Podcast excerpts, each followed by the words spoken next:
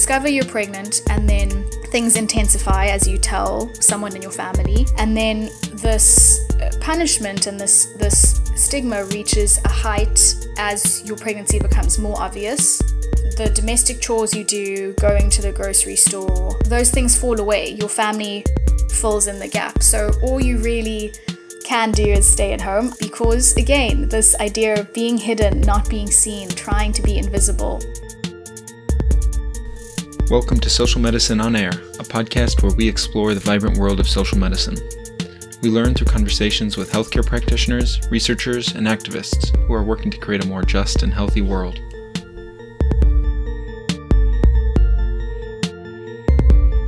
Hey, good morning, everybody. Good afternoon. Um, hello, wherever you are on this planet. Today, we have a wonderful opportunity to have a wonderful guest, Sashini. But as you know, that I'm Jonas Attilus here based in Boston, and I'm a first year resident at Boston Medical Center. Hey everyone, my name is Brendan Johnson, and I'm a fellow in theology, medicine, and culture at Duke University and a medical student at the University of Minnesota. And today we are very pleased to be joined by Sashini Moodley. Would you introduce yourself for us?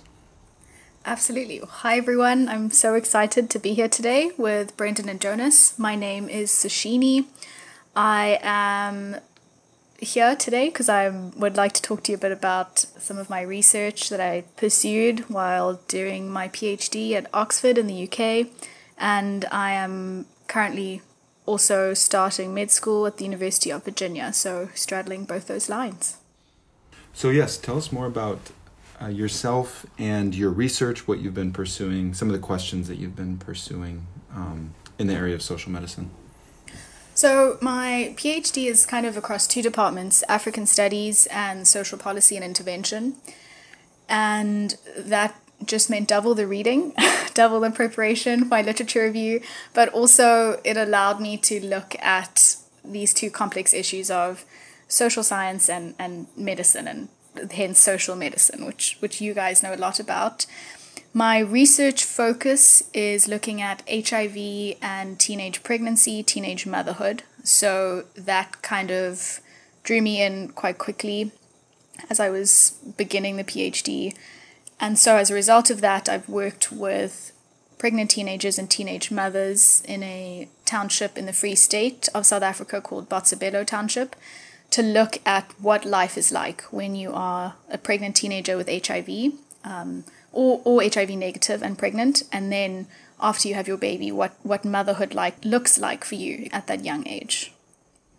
Um, so maybe could you tell us? I, I'm not sure if all of our audience would be familiar with townships, what a township is, kind of the unique cultural, social location of, of the work that you're doing, um, and then maybe some of the challenges that these young mothers face. I think that South Africa has a has a long and fascinating political history, which is so closely tied to its social history and its racial history, and Botshabelo is part of that. So in, in many ways, um, well, right now, where to start? So so right now, Botshabelo is the second or third largest township in South Africa, behind areas like Soweto, which is in Gauteng province near Joburg, and um, townships like Gugulethu and Khayelitsha, which are in the Western Cape near Cape Town.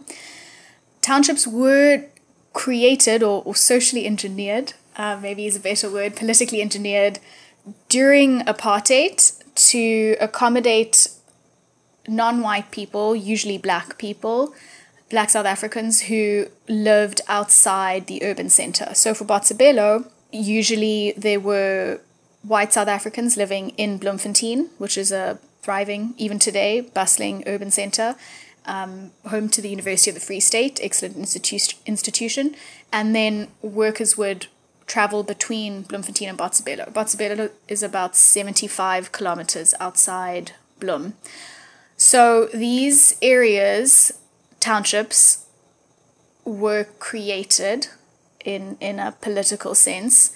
Um, typically, they do not have the best resources or kind of services. So, talking about healthcare, um, water, electricity, housing. When the ANC government was elected in 1994 and Mandela became president, a lot of that changed. Townships still exist. Obviously, that's where I worked now when I did my fieldwork um, 2019 and 2018. But those services have improved greatly. So you're seeing running water, you're seeing, um, as part of the Reconstruction Development Program, the RDP, brick houses being built as opposed to kind of shelter structures or shacks that usually exist in townships. Um, electricity is definitely provided now, and then you have clinics that are co- community based in the sense that they're attached to a larger hospital. Botshabelo has one large hospital that serves the entire township of about, I think it's 181,000 people. And then you have a community clinic in each section of the township that will serve the, the people in that section. Usually, nurses work in that clinic, highly skilled, highly compassionate nurses. Um, without doctors. So if you need to see a doctor, you go to Botshabelo Hospital. So that kind of is, is my focus, my bird's eye view to, to zeroing into how it relates to my research. Um, and in some of your research, I know that you have focused um, on young women, teenagers, uh, who are pregnant and kind of the sense of, of care or lack of care or of, of visibility in the public eye or a sense of kind of like retreating into, into the private life. Can you tell us more about some of the lives and dynamics of, of the young women who you spent so much time with? Absolutely, absolutely. And I, I also just fact checked myself. There are 188,000 people in Botshabelo, so now we, we know that. Um, absolutely. So, so something that I was like most other researchers, surprised to find was this this idea of hiding and and being hidden or trying to be hidden, and this is closely linked to what I call uh, the punishing discourse linked to teenage pregnancy. So I make the I try to make the argument that being pregnant or discovering your pregnancy is a mistake and it's a sin and it's a calamity. It's a, it's a catastrophe because you are young, you are unmarried, you're uneducated, um, you're unemployed, you know, all, these reasons that, that we all understand quite well. As a result of that, you are punished in, in many different ways, some more obvious than others. For example, you are not allowed to, and not allowed in, in air quotes, to have an abortion. Legally, the South African Constitution says that any woman or girl can have an abortion up to 20 weeks in her pregnancy. What happens in the clinic is the nurses make the appointment for an abortion once you've expressed that that's what you'd like to consider and um, or a procedure you want to have done. You've obviously considered it quite quite a lot. And then the nurses delay this appointment past the 20 week mark. So then suddenly you've you've passed the you've passed that window of opportunity and you are air quotes again not allowed to have an abortion. That's closely linked to the religious discourse and and you know again that's a huge area of study. Um, but that's one punishment right? So another punishment is you are not allowed to go to school. There's a lot of literature on this in south africa in terms of pregnant learners who are encouraged to stay at home during their pregnancy because being at school, just the just being seen, right, being visible at school can condone teenage pregnancy for other learners. In other words, oh, you know, my friend Lerato is pregnant and the teachers are helping her and it, it it's not that big a deal. So in some ways the consequence of what you've done, this extreme sin, speaks more than um, how you might feel about it. A third there are many ways, but I'll just highlight, finish on three um, forms of punishment, is that you're encouraged to, I don't know if encouraged is even the right word, but you basically get the message as a pregnant teenager that you shouldn't be seen. Because if you are seen, people gossip about you and they talk about you, and you then kind of fuel the mean things they say about you and it, it really is mean. I mean, you're 16. I think about when I was 16. I didn't know who I was. I didn't know what I was doing. I was just trying to get through school. Would I have been able to handle this incredible secret? And who would I have turned to? I, I don't know. So, as a result of that, you're not allowed to go to school, which makes it easier to stay in your home. And you really only go to the clinic for your antenatal appointments, which many mothers and grandmothers and grandfathers mandate. They remind these young women constantly to access antenatal care, which is brilliant. Um, and I make the argument that that kind of monitoring and familial care is a huge part of the mother child relationship and how girls can make meaning of becoming mothers with support from their families.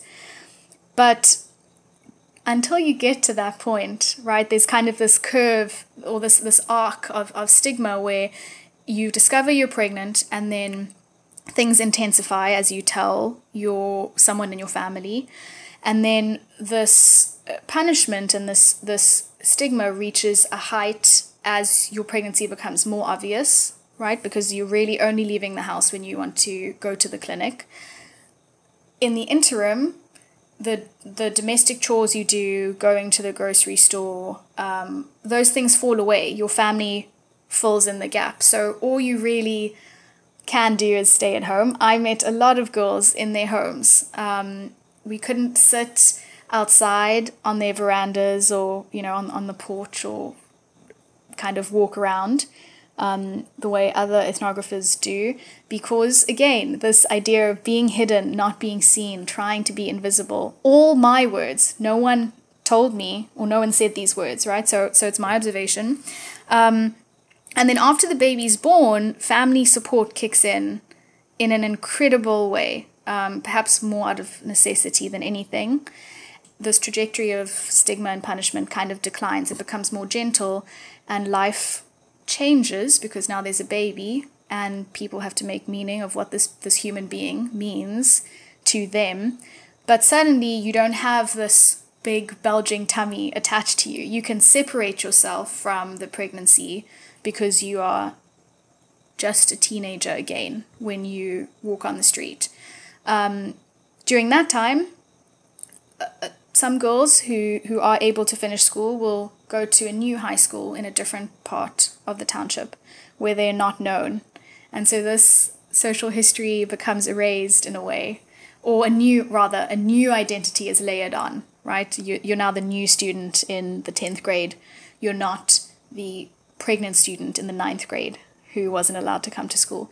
So all of these things contribute to the hiding and they're part of, of this punishing discourse in extremely painful ways. And I'm not quite sure if that's the intent of the community and of, of the families, but that's what I observed, at least. Yeah, thank you. Thank you for. Um, and and how would that also relate to a condition or, or, or, a state of affairs that is less visible, you know, like diabetes or HIV or something like that? Are, is there kind of a similar dynamic in, in those cases, um, or is that quite different? So I went through many levels of um, IRB and ethics approval. For me, that meant that there were many, there were kind of different stages in my research process. So I had an observation period, and then I had an kind of preliminary research period and then I had a full research period. And at each stage, I was allowed to do different things, all in an effort to, to protect these young women, right? So um, at an earlier stage, when I, when I wasn't quite formally collecting data, one of the, um, we were having a, a group discussion um, in the waiting room of the antenatal uh, area of one of the clinics. And one of the girls said to me, we were talking about HIV, and at this point, I was not allowed to know, no one was, I was not allowed to ask anyone's status. So, in other words, I could not ask someone to disclose their, their HIV status to me um, according to my research approval. So, the discussions were more general, and in many ways, that was very helpful for me because it, it helped me decide where to go when I finally got full approval. So, we were having a general discussion about HIV and, and stigma and what it's like to live in a community that that um, has HIV. And I should say, I should have said this earlier. Um, so South Africa's uh, HIV prevalence or, or the amount of not so much AIDS, yeah, it's mostly HIV. Um, looking at pregnant teenagers in the district in which Botshabelo sits, called Mangaung, it's roughly one in ten pregnant teenagers, fifteen to uh, twenty-five, has HIV, and nationally it's much greater. It's um, 20%, so 2 in 10. As girls get older, however, in that same district, Mangaung, it moves to almost 3 in 10. So you, the HIV prevalence among pregnant young women more than doubles. And that's greater than the national prevalence. So you're looking at an HIV prevalence among pregnant women specifically, 15 to 25, 15 to 30, that's 1 in 10 or 3 in 10, which is quite high considering how many girls are pregnant. Um, we have about, I think statistics from 2014 show that there's 77 live births per thousand girls in South Africa. The United States has 22. So 77 live births is quite a lot.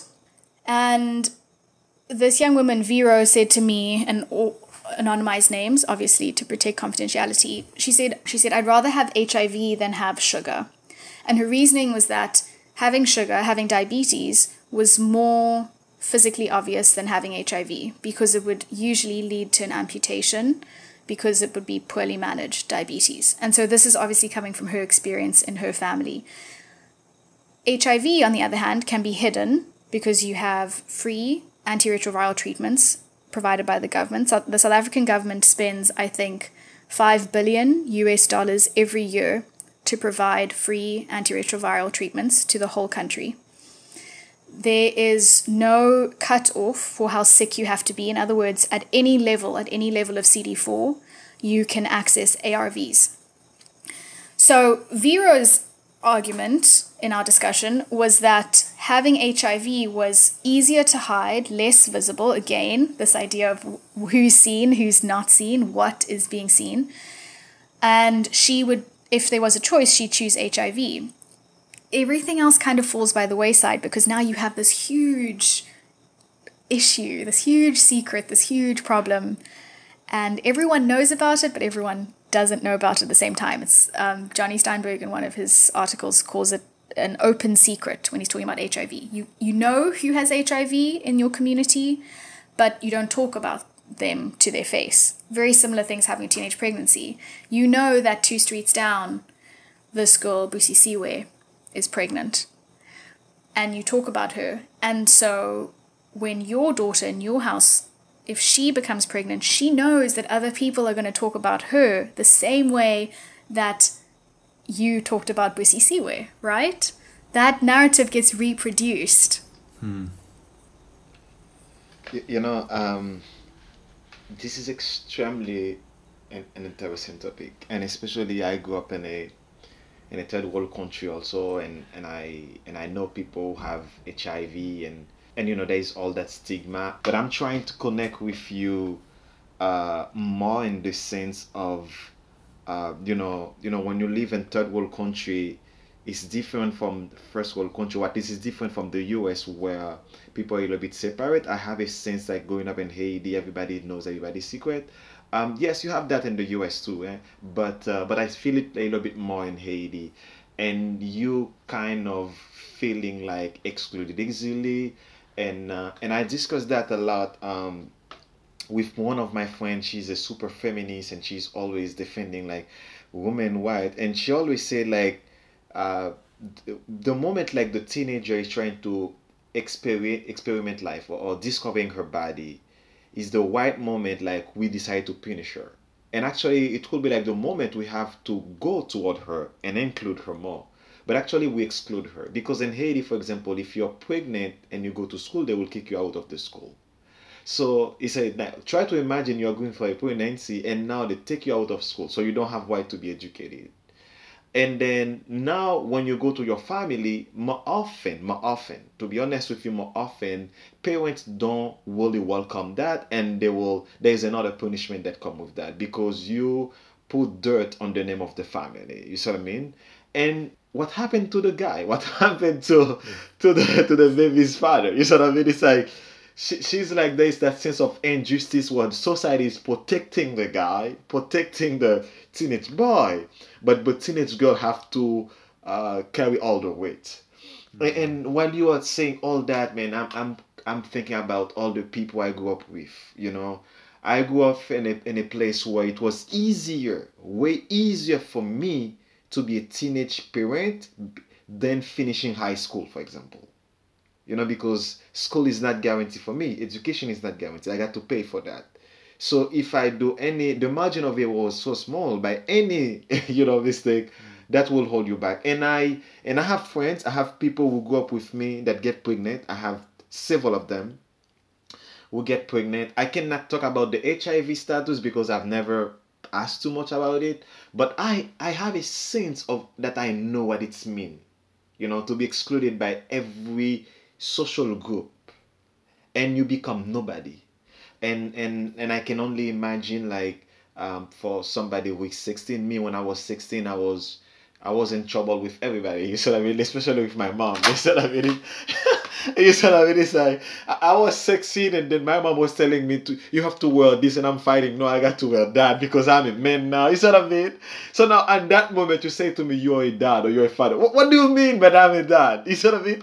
I'm just fighting to know what type of socks I have to put. You said I mean? And then now you say to me I have a dad. So I got so it's it's it's it's interesting like to see um to see that those kind of dynamic um and I talked with a girl recently. Um, she's a black girl, and I was telling to her why I was asked. Well, I wanted to have a perception of her about that same topic, the topic of get, being pregnant while um, while you're in college or in high school. Um, she said to me like, but she was comparing like black and white, and she said like, for her as a black Christian who grew up in a Christian conservative family, if she get pregnant, her parents will uh, abandon her and she may not have the opportunity to continue co- uh, college anymore so she was there. But she said to me she had classmate who happened to be white. I, I, i'm not going to assume that is a white people thing but she said uh, uh her, cl- her, cl- her classmate uh, were white more liberal. The girl get pregnant and then they go to uh, to you know uh, to an abortion clinic with her and, and she continues her study you know the, the, the sense of power like if you want your parents understand a little bit more that you, they can include you they can bring you back into society they can they can make a plan of redemption for you. You sort of mean? Like bring you back like like make you feel like it's not a sin anymore. Uh, on the opposite on the other side it's like for her, for her background it's like if i do that i'm done in society.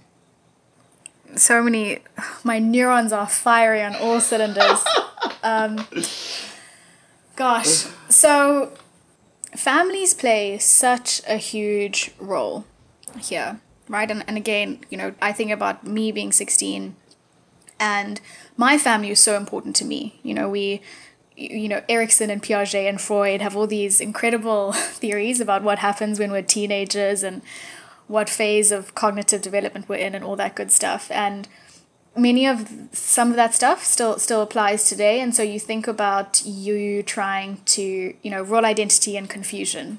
You know, who am i? Who are my friends? What am i doing? You know?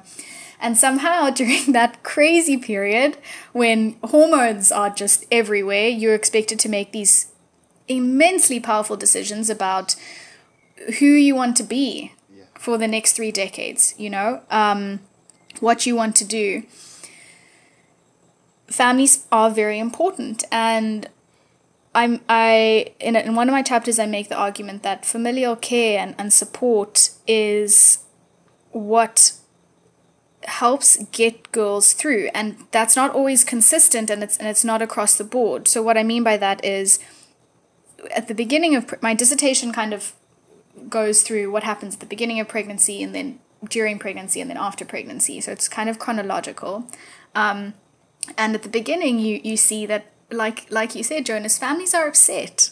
When you when you tell your mom she's she's upset she's angry. Your dad is upset or angry. Um, and these young women have have there's some really funny stories about how they choose to disclose pregnancy. These stories um, make me chuckle make me smile. For example one young woman told me she didn't want to tell her mom so she texted her mom that she was pregnant and she saw her mom receive the text they were both in the kitchen and her mom didn't say anything for weeks.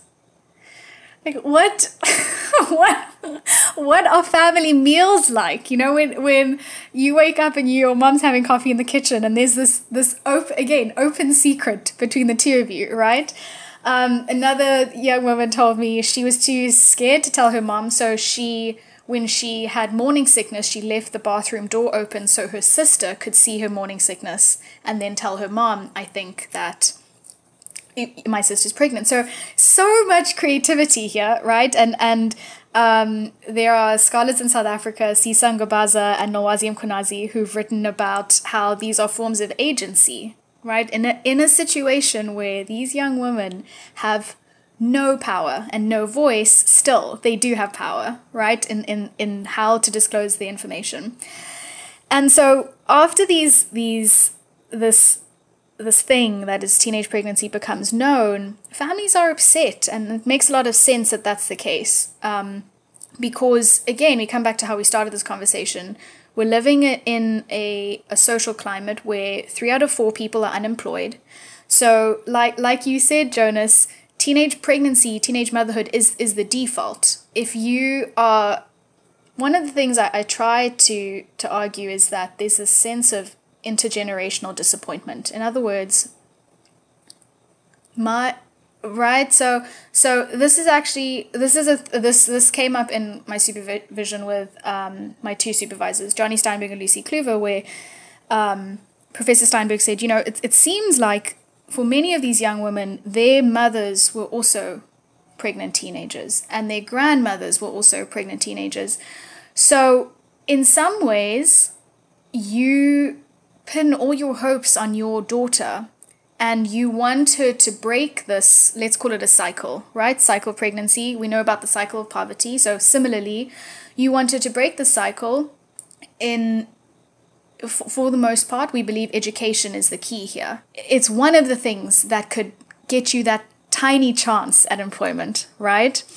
So suddenly you have all your hopes pinned on your, your teenage daughter you're telling her every day to go to school you are working very hard right you, you're that the one in four who is employed you as a mother are going back and forth between bloemfontein to work in the hospital in the government offices or as a domestic worker and your daughter now is pregnant all that disappointment gets funneled into anger, right? And frustration.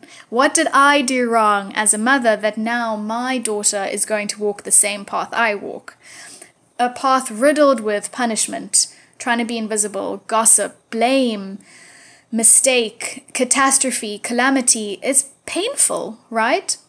So that disappointment plays such an important role, I think, in this process. In some ways, it might be that the girl the pregnant teenager, as she's coming to terms with what she has done, the mistake she's committed, so is her mother. So is her family or her primary caregiver. I, I keep saying mother, but that could be grandmother or grandfather or aunt.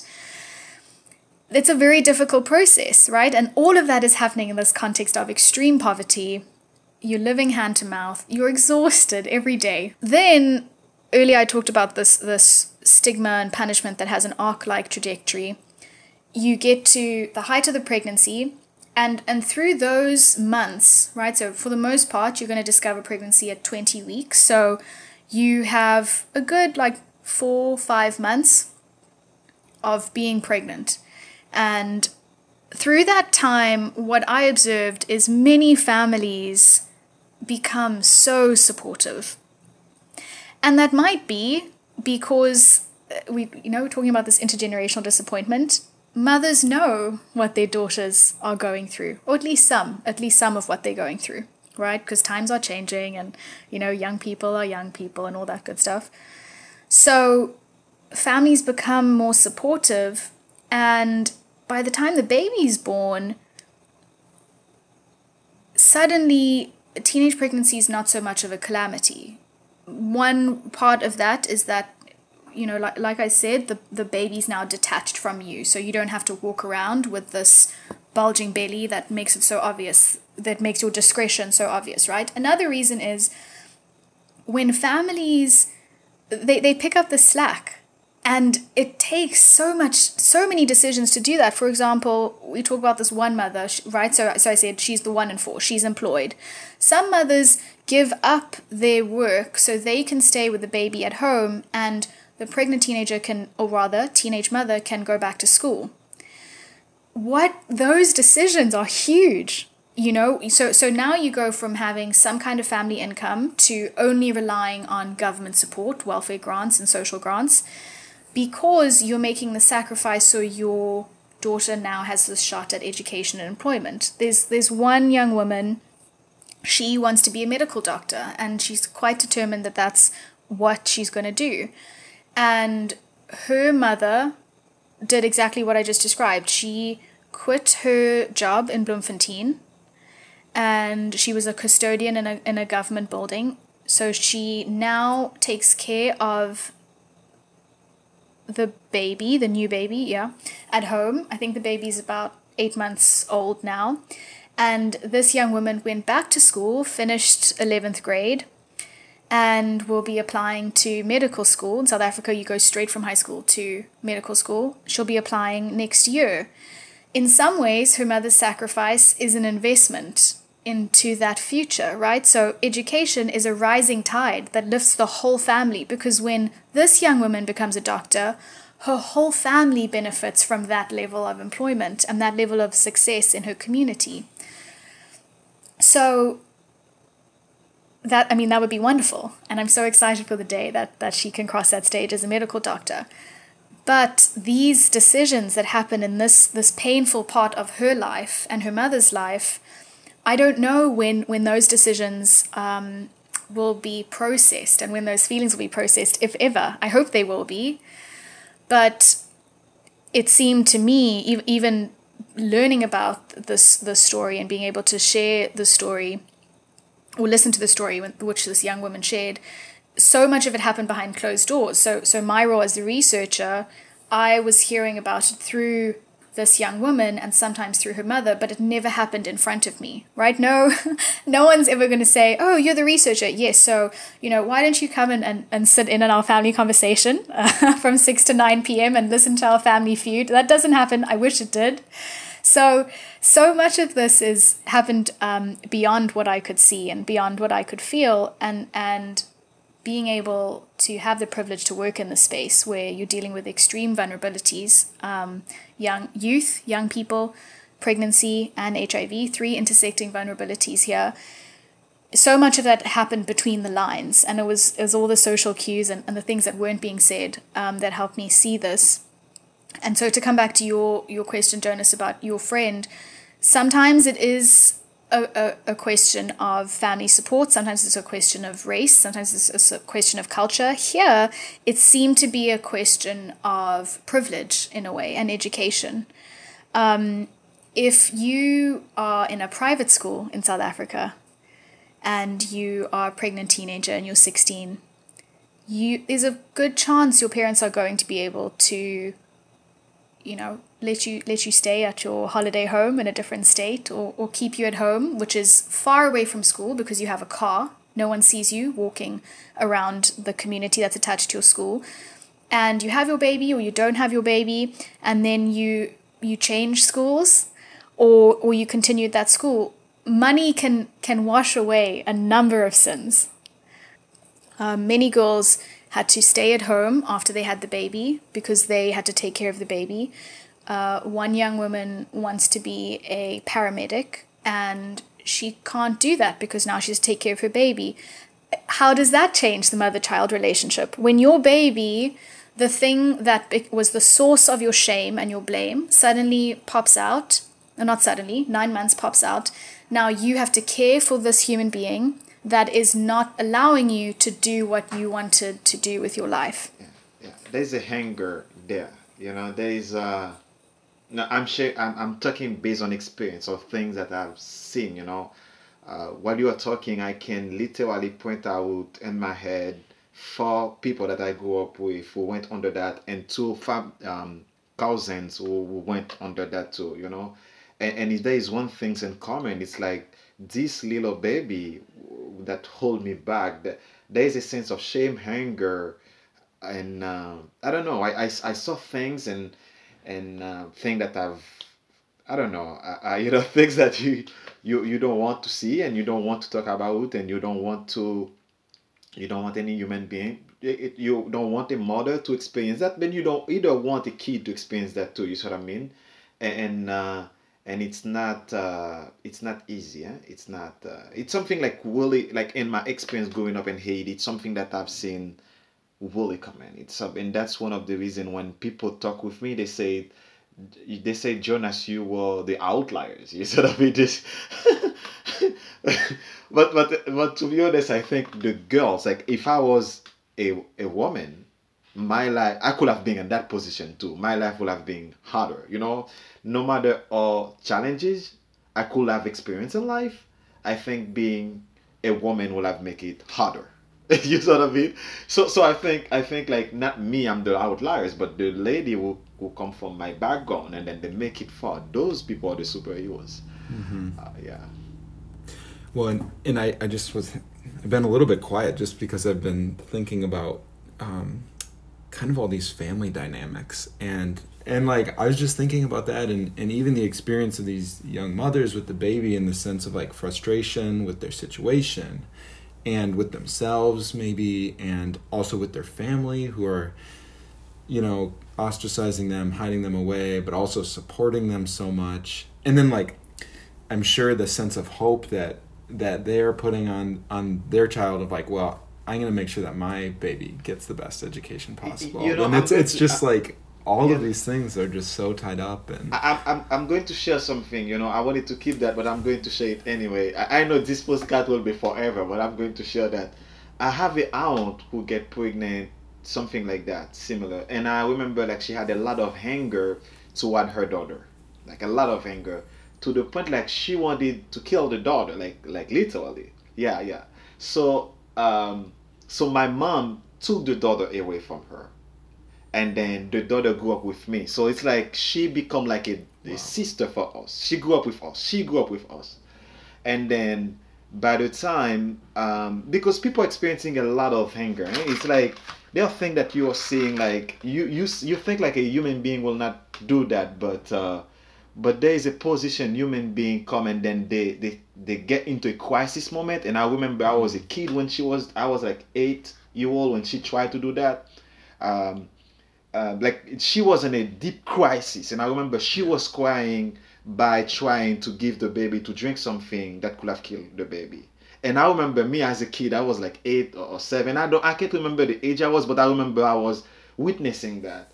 And then for some reason my mom came, my mom saw that, he took the baby and then um she she she left. The the baby grew up with us. Like she literally the baby grew up with us. And by the time the baby was I don't know, 10 or 11, the mom reappeared to her life and then the mom was better in a much better position. And then and then the mom said, I want you now to follow me because I'm your real mom. And my mom asked the baby, do not a baby anymore, a girl, do you want to go with your real mom or do you want to stay with me? She said, I want to go with mom. So her mom bring her. But what happened is she get pregnant too. you what I mean? Like she, she like by the time she was I don't know 15 or 16, I can't remember the age, she get pregnant too. And then at that time um, you know, it it was like like that intergenerational like frustration or or because uh, you know, but but what happened now, the dynamic that I saw in the family that happened after she get the baby, now the mom take care of the baby and let mm-hmm. her go mm-hmm. back to school to finish school. And you see what I mean? And then the grandmother, your your aunt, yeah, maybe sees it as an opportunity to take care of her granddaughter Yes. and to let her daughter go back to school. Yes. And that that's kind of her own like making amends maybe towards about her anger towards her daughter that Yeah. she had Yes. or something. Yeah, yeah. No, it is actually. It is. It's like it's like the the the girl, like the grandmother is the one really taking care of the girl, and the girl don't even call her mom mom. He called the granddaughter mom. So I don't know. she- There's there's some dynamic I don't understand so far, but that is happening. You know.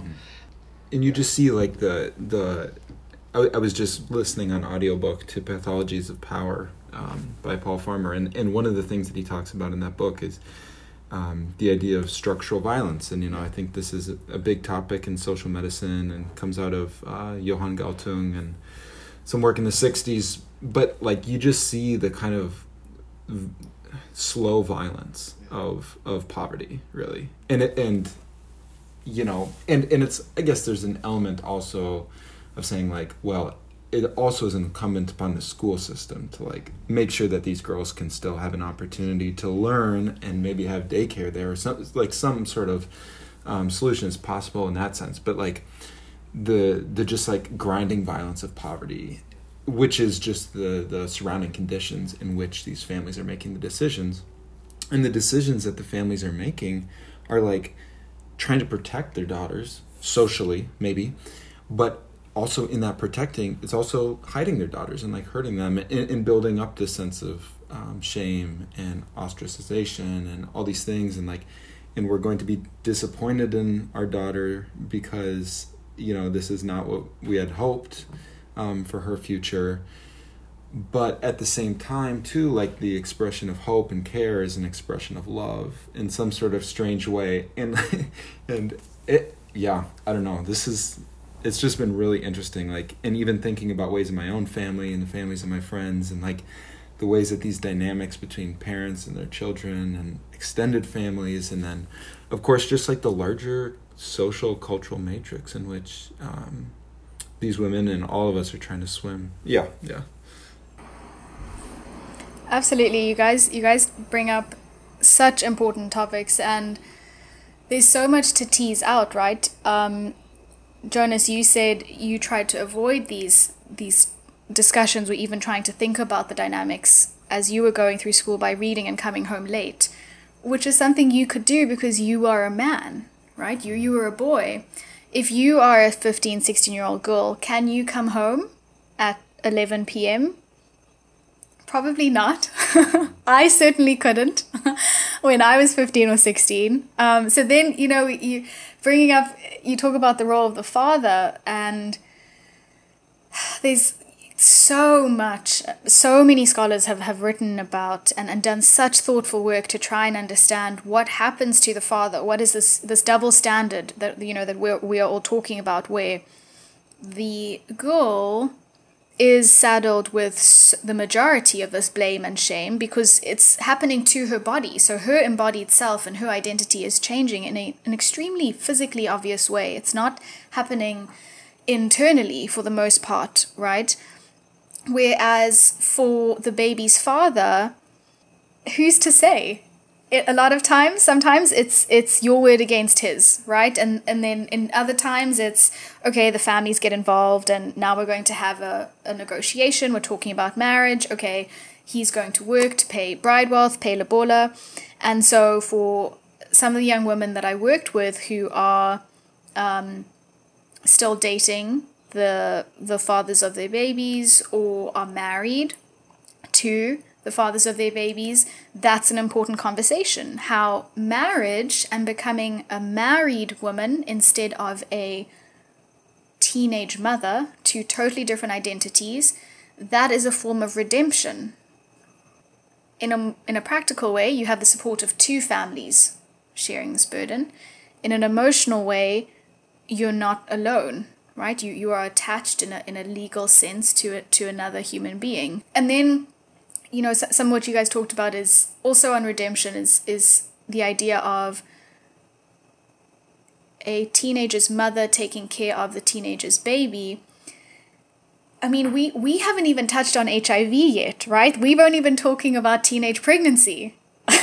what does this you know when you which is something that i it surprised me i i went into um you know at the at the outset try, getting approvals for this research thinking okay hiv is going to have a huge impact right? Because it's hiv it, it changes who you speak to. It changes where you access your care. It changes you know the the red how you regiment your life.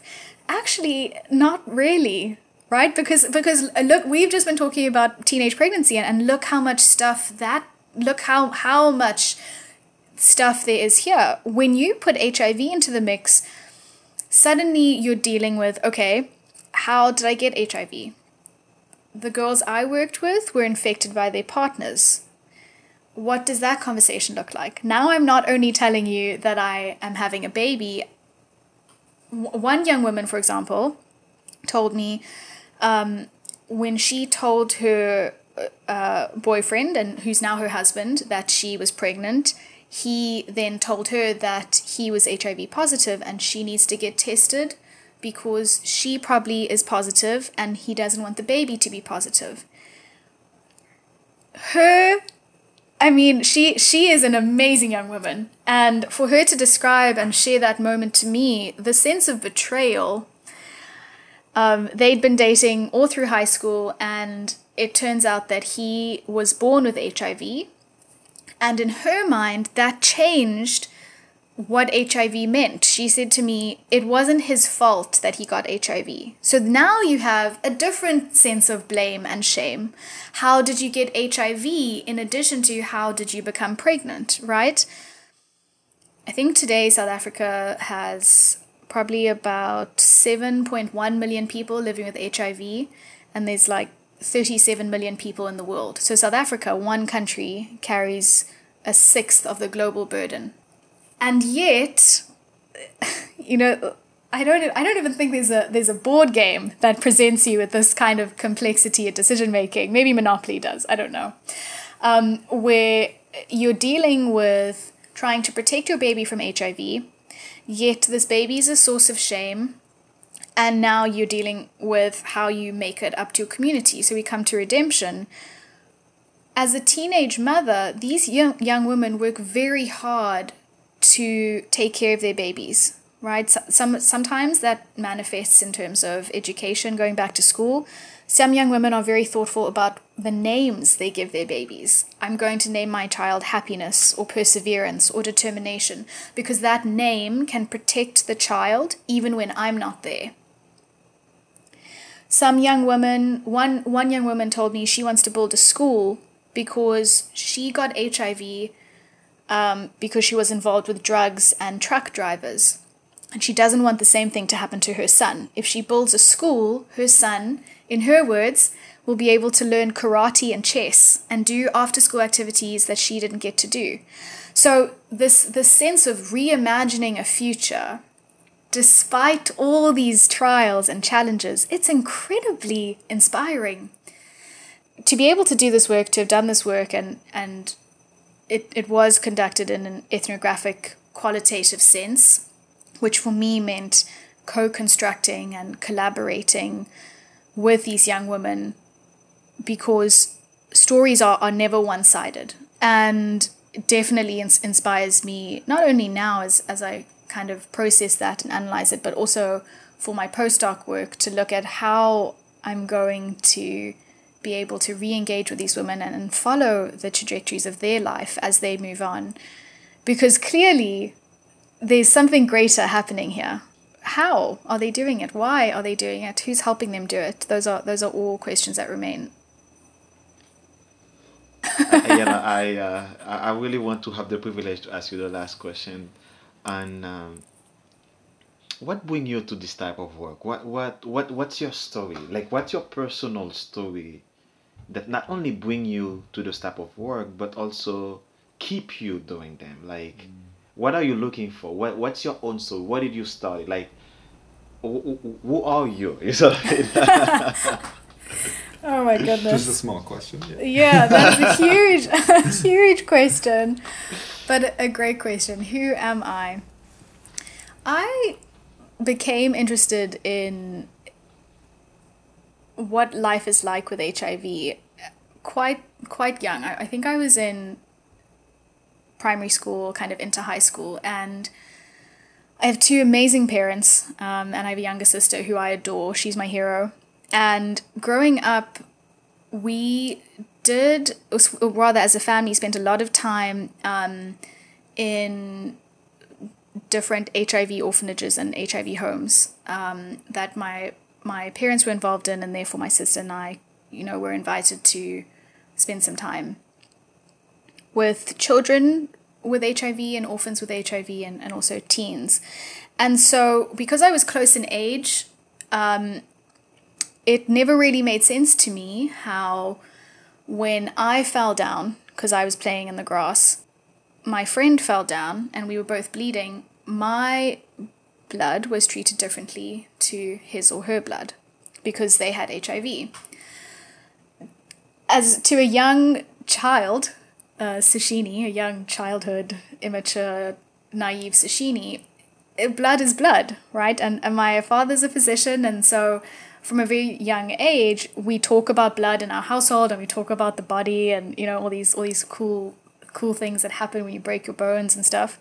And it didn't really make sense to me. So in high school, I became very interested in HIV stigma, why we treat people differently, and that was just the beginning of this incredible journey through my undergrad and my MPH and now um, the PhD, which was how does HIV change your life? It turns out that teenage pregnancy changes your life in a completely different way, maybe even more than HIV does, because HIV is hidden in your blood. Um, there's a scholar named Beth Vale. She worked in the Eastern Cape in South Africa. She writes about the, the blood panopticon, how you kind of constantly surveyed and monitored through blood work in the clinic and um, because you are on ARVs, and yet at the same time, everything is inside and hidden, and your transgressions or mistakes might not be seen, or maybe, or maybe they will, because you're constantly surveying yourself because you know other people are. So, personally, I don't have HIV and I'm very lucky that no one in my immediate family has had HIV. And that in and of itself has, has been such an interesting thing because I, I get this question a lot, you know, like, you obviously care about this topic. Why? You know? Is it your fault when you are born in a place that will make you be treated differently? I don't know. But on this topic specifically, we need to hear about what young women are going through, if only to learn from them, because they are so amazing. Mm-hmm. Mm-hmm. That was deep, eh? That. Um, you know, I promise, you know, this episode I'm going to listen to it and listen to it again and listen to it again because that's so much knowledge. Thank you so mm-hmm. much, eh? Thank you so much, Sashini. Thank you yeah, thank, thank you for you. spending time with us. Thank you for sharing your knowledge with our listeners, and thank you because I learned a lot from you, and you you also make me went back home. so I could you. connect. I could connect with what you're saying. I don't know what you guys are doing after we finish recording, but I'm going to go call my family. yes, a great a great idea. Absolutely. Enjoy the rest of your weekend, guys. This is Social Medicine on Air, co hosted by Brendan Johnson and Jonas Atlas, produced by Brendan Johnson and myself, Ragav Goyal. Intro music credits to Savage on YouTube, and outro and incidental music to Smith the Mister. And a huge thanks to Clara Brand for our logo and visual work. You can find her on Instagram at underscore off underscore brand underscore. If you would like to share your story on the podcast or have any questions at all, please reach out to us at socialmedicineonair at gmail.com or at Twitter at socialmedonair. And if you haven't already, please do subscribe, join our social media, and leave us a review wherever you get your podcasts. It would mean so much to us. Thank you so much for listening.